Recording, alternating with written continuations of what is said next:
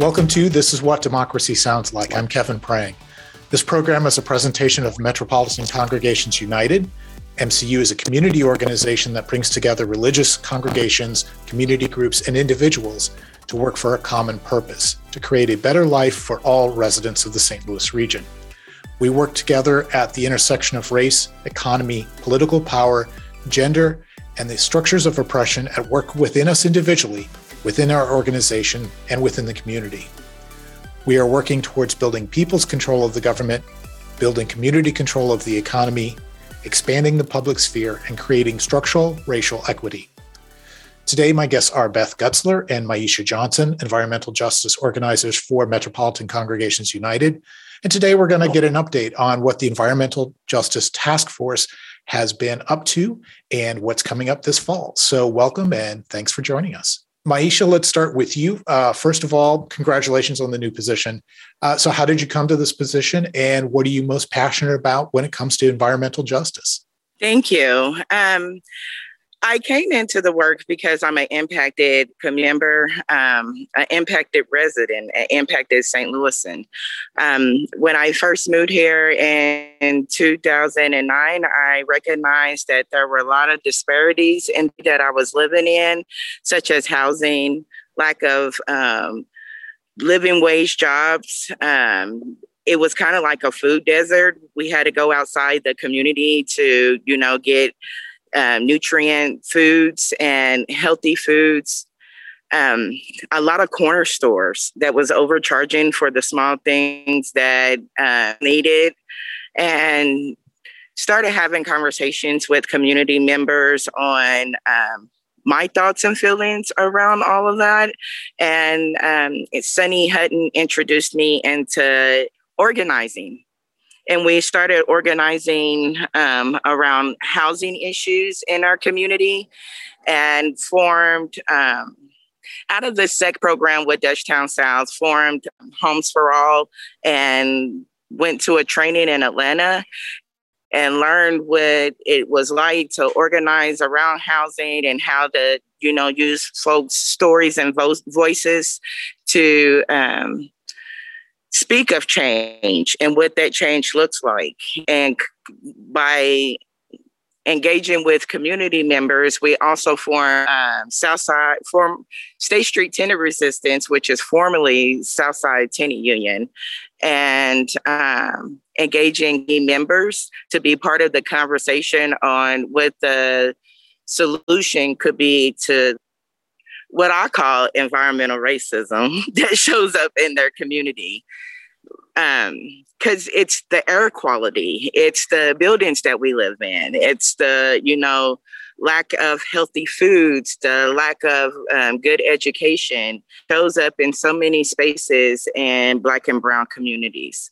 So I felt that it was important that we educate our folks on what the change could look like and have them bring them to be part of the conversation on what it looks like in their community and how they want to see it. It sounds like you went from, t- tell me about that change in you from being a person who's been affected by these things to organizing. What, what was that sort of switch that flipped for you and how did that feel?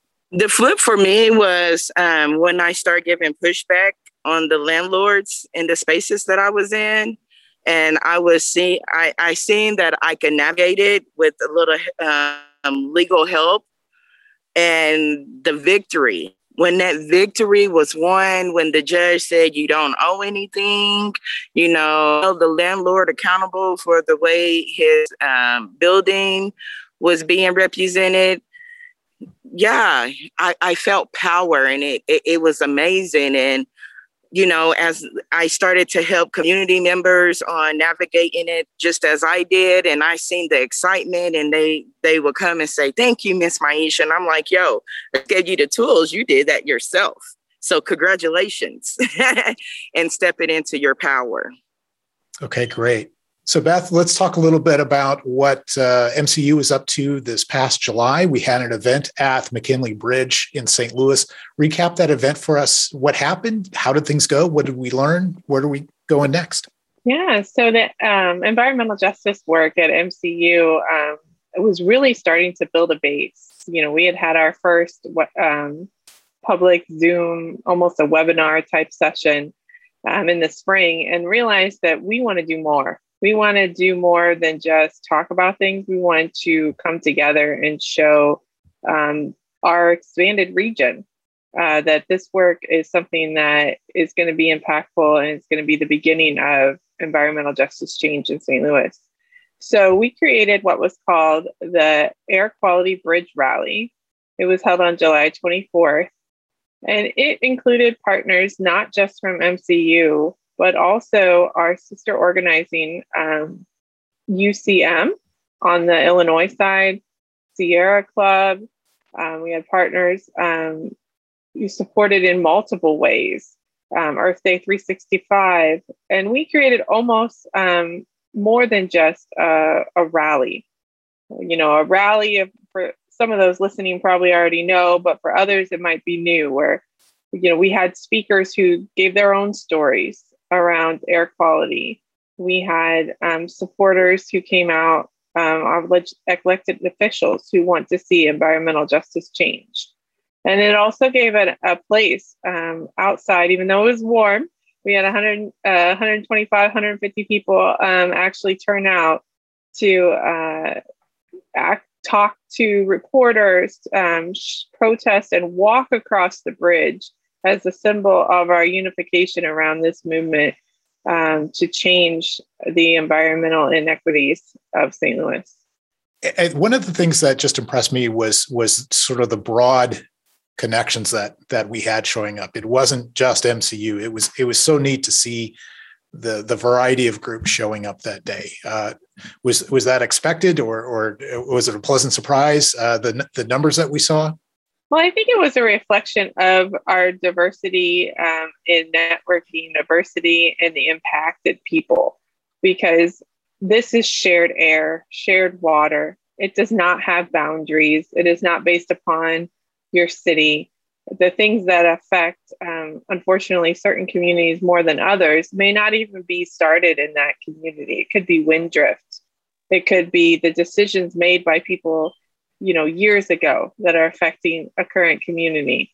And so this type of um, work does attract a diverse base of people who actually see the large um, need that we have to correct these things uh, and that leads me into my next question about air quality um, and the need for more air quality monitors.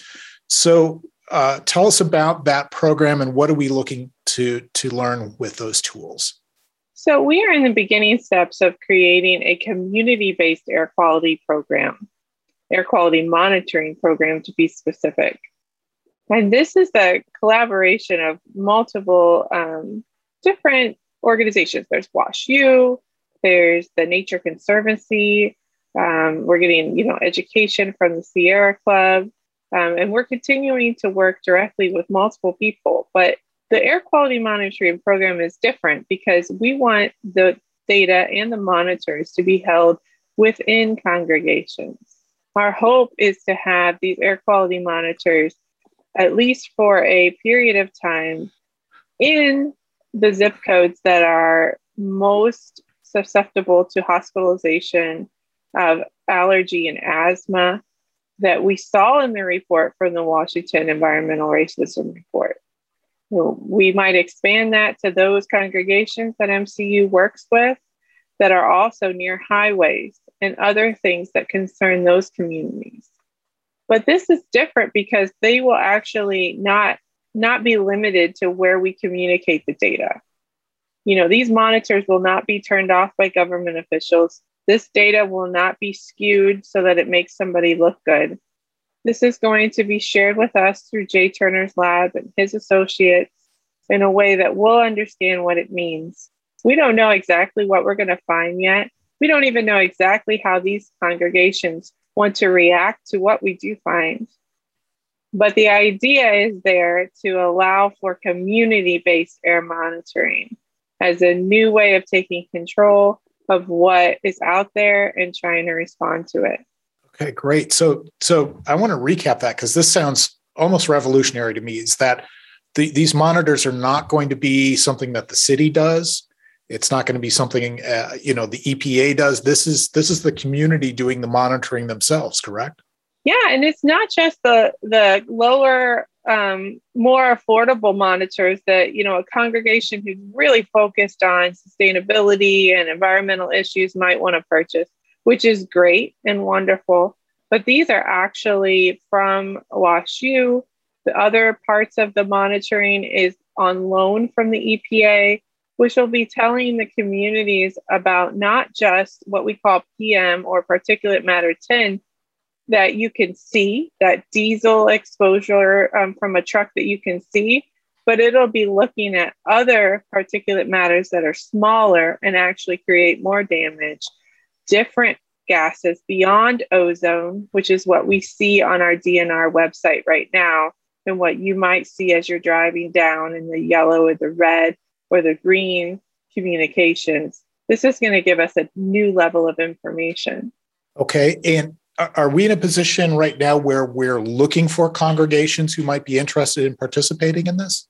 Well, we are in the works of uh, looking to finalize grant funding. We can start this program with or without grant funding if a congregation is interested in participating and has the ability to have an external outlet and afford a small portion of electricity. So we are still in recruitment for those organizations that would be help help us to test the program and establish the program. But unfortunately, as in all the work that we do around social justice um, and environmental justice, some of the most impacted communities may not even have an external outlet on their congregation. And so we've been working um, closely with our grant funders to try to secure a stipend for those types of um, impacted communities. What does it mean that this data will be in the hands of the community? And and and what can they then do when they see a problem happening yeah yeah. So as for being in the hands of the community um, it'll be interpreted and provided an educational success session we hope to even have um, not just that session but uh, some online tools. We've uh, created some different things that we're trying to put in place so that you'll be online access to every day. But what we're really looking for is that these communities will take the data and the experience and not just share them with their congregation, share them with their neighborhood, and not just educate or advocate, but actually try to get policy change. So it may be, uh, I think actually the latest idea around policy change came from someone um, stating that it would be extremely difficult to change the procedures for demolition, right? to uh, require those people that are doing demolishing to monitor the air. But it might be a little bit easier to at least request them to let people know 30 days in advance there's going to be a demolition so that our group or other groups might be able to put an air monitor in place that at least people are aware of what day that's going to happen if they want to use a mask and have asthma. So putting a requirement like that where they have to just give notice might be a policy change that congregations are going to want to advocate for if we see. And that there's more. There's and hopefully there's going to be lots of brainstorming that happens um, from this act, this project. But um, that's just one example of a type of policy change that might be win- what we call winnable. Maisha, can you talk about the importance of of having this having knowledge like this when it comes to organizing and when it comes to advocating? um, it, it sounds like this is a first step. Well, the importance of advocating around this is to show the lack of um, air quality in the living space and around the home. There's many things in the air, as Beth you know, talked about the particles in the air, the pollution that comes from drugs, the the demolition around them, also their living space. It's important that they know where these things, um, the cause, and um, that gives them more of a direct um, path to focus on who to hold accountable and when having conversations with those who are uh, responsible for the pollution that is in the cities and that the children in these families have to breathe.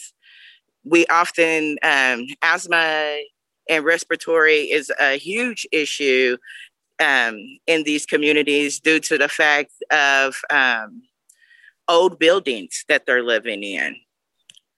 And I say that housing, you know, is a part where that can organize around the work because the old buildings often have lead in them, you know, and the electricity um, isn't, the electrical wiring isn't um, efficient and it causes the Ameren bill high. If you look at the, if, you compare a bill from a person in the 311A zip code compared to the Maryland Heights zip code, it is totally different. Even Webster Groves, it's like two, three hundred dollar. There's a two, three hundred dollar difference.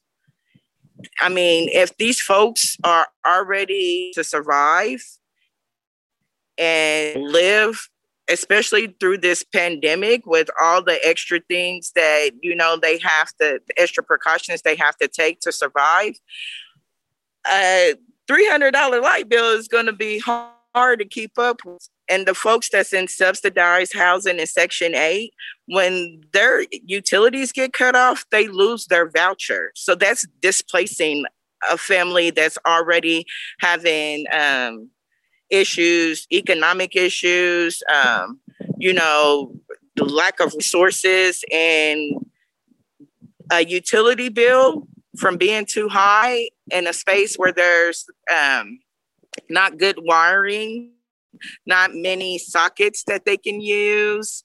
Um, you know, it's it's hot. It's a heat desert right now in St. Louis. So folks are buying air conditioning and fans to keep cool. But if they're not able to run them, how are they to be comfortable in the space that they're living? And then the space that they're living is becoming expensive because of the um, rate hike Ameren has given, which also could lead to them being homeless due to the fact they cannot keep up with their Ameren bill or you know their utilities and that causes them to lose their voucher. Okay great. And it, that was an interesting stat there that you said that that electrical electric bills can actually be higher in 63118 than in a place like uh, Webster Groves. And I assume we're talking about in smaller buildings in 63118 versus the larger buildings in in a more affluent community like like Webster Groves. So there's more than just the the size and space, but also sort of the insulation and the construction that needs to be taken care of too in order to make those homes more affordable. When you hit on that, I've compared my bill to others that live in that area. And as I said, there was a two to three hundred dollar difference. And there was also extra taxes put on hmm. to my bill than the others. So, so where the zip code you live in will will carry with it extra expenses uh, that that we don't even necessarily know about because we don't do this comparison on a regular basis. So, speaking of Ameren Electric, Beth, uh, a couple of weeks ago, there was a big federal court decision saying that Ameren Electric is in violation of the Clean Air Act and must install pollution control technology at their Jefferson County coal plant in order to become compliant. So, what does this mean for us average Missourians? So, having the monitors um, required um, to be in place in these type of settings allow for the responsibility and set the way for accountability. So that's what's most important is that we need to know what is in our air, how it'll affect our health, and requiring the monitors is the only way for us to do that. Unfortunately, right now, it looks like there might be a chance that this could have a negative impact short term because it, it's possible that Ameren might push those charges of the monitor monitoring device and those expenses onto the consumer. But in the long term, it is a great step to start to hold places like Ameren accountable for what they're putting in our air. Now, unfortunately, when we're talking about coal fired electric plants or other situations is that actual stopping of that pollution is long term. And so there are going to be lots of people that are going to have health effects in between now and when that plant might actually close in 2050. But with this monitoring, health departments, city departments will be able to connect the dots between what is actually being put in the air and reported and the deaths and the asthma that is actually occurring around them. And that might help us in the state of Missouri to accelerate the closure or, or actually ask for the closure of these things sooner. So the monitors are step one in that work. So, what other activities does the Environmental Justice Task Force have in the works for this fall? So, working on getting um, the air monitors and to 12 congregations. We have 10 more, correct me if I'm wrong, Beth, and we're looking for two more. Um, I've been in conversation with a few congregations in um, South City to see if they will want to um, be in partnership. It takes a little conversation, you know, more than one conversation, so they can have understanding on the care that will have taken, the placement of the monitor, you know, you know, who will come and collect the data, once you have this conversation, some of them are in a better understanding of the importance of needing monitor in that space, but also um, there's questioning and you know how do I keep up with it? Am I responsible if it is damaged? You know, and that kind of bring you know, a, a red flag for churches, but really it the data is going to be collected um, from the students that come in and check on the monitors. And really, we just need to use their space, their building to um, be able to collect the particles that's in the surrounding that flows through there. And it will help us um, figure out how to push um, local entities on better serving Louisans um, in their living spaces and in the communities, as well as the congregation. We really appreciate the congregation that um, will take on this program and help us build it out. Yeah, some other things we hope to be doing this fall is our first um, EJ focused um, canvass. Um, a canvass, as we all, some of us already know, is where you actually go door to door and have real conversations with real people. So we're excited for the first time to be doing that particular activity where we ask people how they feel about environmental justice issues like air quality, illegal dumping, or if they're even aware of some of these topics. So that's exciting. Um, and then also, uh, we do have the opportunity to hire two more interns. So we had some great interns that assisted our program this summer from WashU and from UMSL. So um, that's exciting as we're doing interviews right now, and the, those spots are still open to support not only the air quality monitoring program, but also a benchmarking program, and that we partner with others. In some of our congregations, we'll be meeting with elected officials, um, actual legislators, or even just people in power who could possibly make this policy change, not necessarily to ask, but to make them aware of what we're hearing, the stories we're hearing, the things that are starting so we can create a relationship with them so that we can walk together to make this change. So we're excited to have some of our first meetings um, in a while. So, do you know when when you're going to be doing the canvassing yet, and and and what areas you're looking at canvassing? Of course, we'd always like to work with the the communities that are most affected by allergy and asthma, but other times we do um, just like to practice the basics. So um, we've got this great program, which is called Minivan, where we can um, work to collect the information about and keep stay connected with people that we talk to within the canvass. And so we've I got a congregation hopefully in October before the weather turns. We don't I don't want to confirm the date online, but um, where we're going to practice this new software um, so that anytime we talk to somebody, we have the opportunity to stay connected with them, to follow up, and keep them involved in our work. So it, it should be exciting to, to get this all together by the end of October. Okay, great, great. That's good to hear. So one of and what's what's kind of fun to see is that these these same activities are happening amongst uh, several different um, uh, task forces within MCU. So the Breaking the School to Prison Pipeline Task Force has been doing some canvassing specifically in the Jennings area, um, and it, to sort of bring it together, it it's interesting to see there too is that uh, the environmental concerns that folks in that neighborhood are talking about are just really really local. And it's it's the it's the vacant lots. It's it's the buildings that are in disrepair that are abandoned and things along those lines. So environment for a lot of people is going to be just that immediate need to start off with. And, and that seems like an interesting place to start start building that power from okay and i wanted to ask are are there any legislative goals that that the environmental justice task force is looking at addressing in missouri uh, starting in, in 2022 uh, the year is going to close pretty quick and, and a lot's going to start happening in January. Do you guys have any thoughts about that yet or, or still looking at things? Well, I think the thing that has come up most recently is the importance of keeping our ears and eyes open if there is possibility for taking away our ballot initiative rights here in the state of Missouri. And the way that that particular item of the ballot initiative relates to environmental justice is that that is one of our best tools in the state of Missouri to make change quickly around issues. As you said, normally most people think about environmental issues right around them, what's affecting them immediately.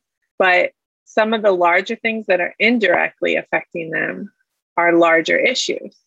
And so to continue to keep that ballot initiative right will allow the opportunity to make a change on a larger scale to affect more people and so that's what we're keeping our eye on right now.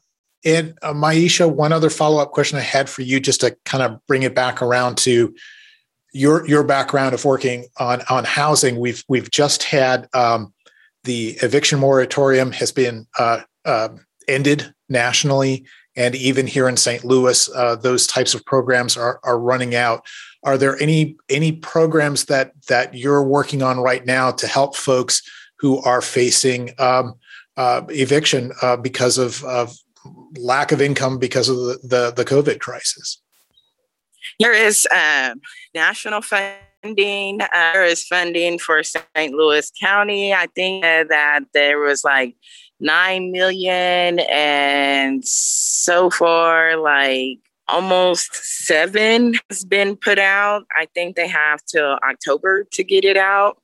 Um, there's working groups. Um, the uh, mutual aid group has been um, forming events rental assistant event to help folks through the process. They're also realizing that some folks are just now getting back, work, you know, um, from laid off or the, you know, they lost their job. And also some folks weren't counting everyone in the home. They were basing it off of the one person that had income coming in. Add everyone into the equation, that will probably get them, you know, accepted into the programs that are that is helping uh, with the payout. We've been coming together in many spaces, um, city and county, in a couple of different spaces on how to better assist normally in qualified services. So we also want to make sure that we're not duplicating applications, being that when folks hear that, you know, more money is coming out, that reapply. But there are a few um, churches like St. Francis um, on Delora. Who else? Salvation Army is assisting, and a few other organizations such as Mutual Aid and um, Legal Services, EHOC, and um, Arch City Defenders. Also, there's a city app that folks can look into um, under on the city Hall website and um, see if they qualify. So there's many different spaces that they can look into to see if they qualify. Also, one has been helping the organizations to make sure that all documents are able to be implemented into the applications. But um, some of the apps, it's difficult when they try to load the app their documents onto it. So there's been a place where the docu- documentation with the application anymore. Okay, good. Thank you very much for that information. I think that's going to wrap up our program for today. Um, are there any other um, items you want to make sure that we let our listeners know about as far as events or opportunities to participate? For me, I would say that um, if you don't talk about it, we'll not it, and that your voice is holds enough power to make change. And I just want to invite anybody to reach out to us at MCU. Um, we have on the EJ team what's called Environmental Justice Transformative Conversations. So if you don't think environmental justice has ever affected you or you don't have your own story, um, spending 30 minutes um, having this you know, kind of scripted conversation, but in a way, just a conversation has really helped people to pull out their own impacted stories and, and relate to the work. Okay, good. So thank you, Beth Gutzler and uh, Maisha Johnson from the Environmental Justice uh, Task Force uh, for MCU. Thank you for joining us today. Uh, to learn more about MCU, go to the Metropolitan Congregations United website at mcustlewis.org. Also, be sure to follow us on Facebook, Twitter, and Instagram for news and events. I'm Kevin Prang, and you've been listening to This Is What Democracy Sounds Like. Tune in again next time, and thank you for listening.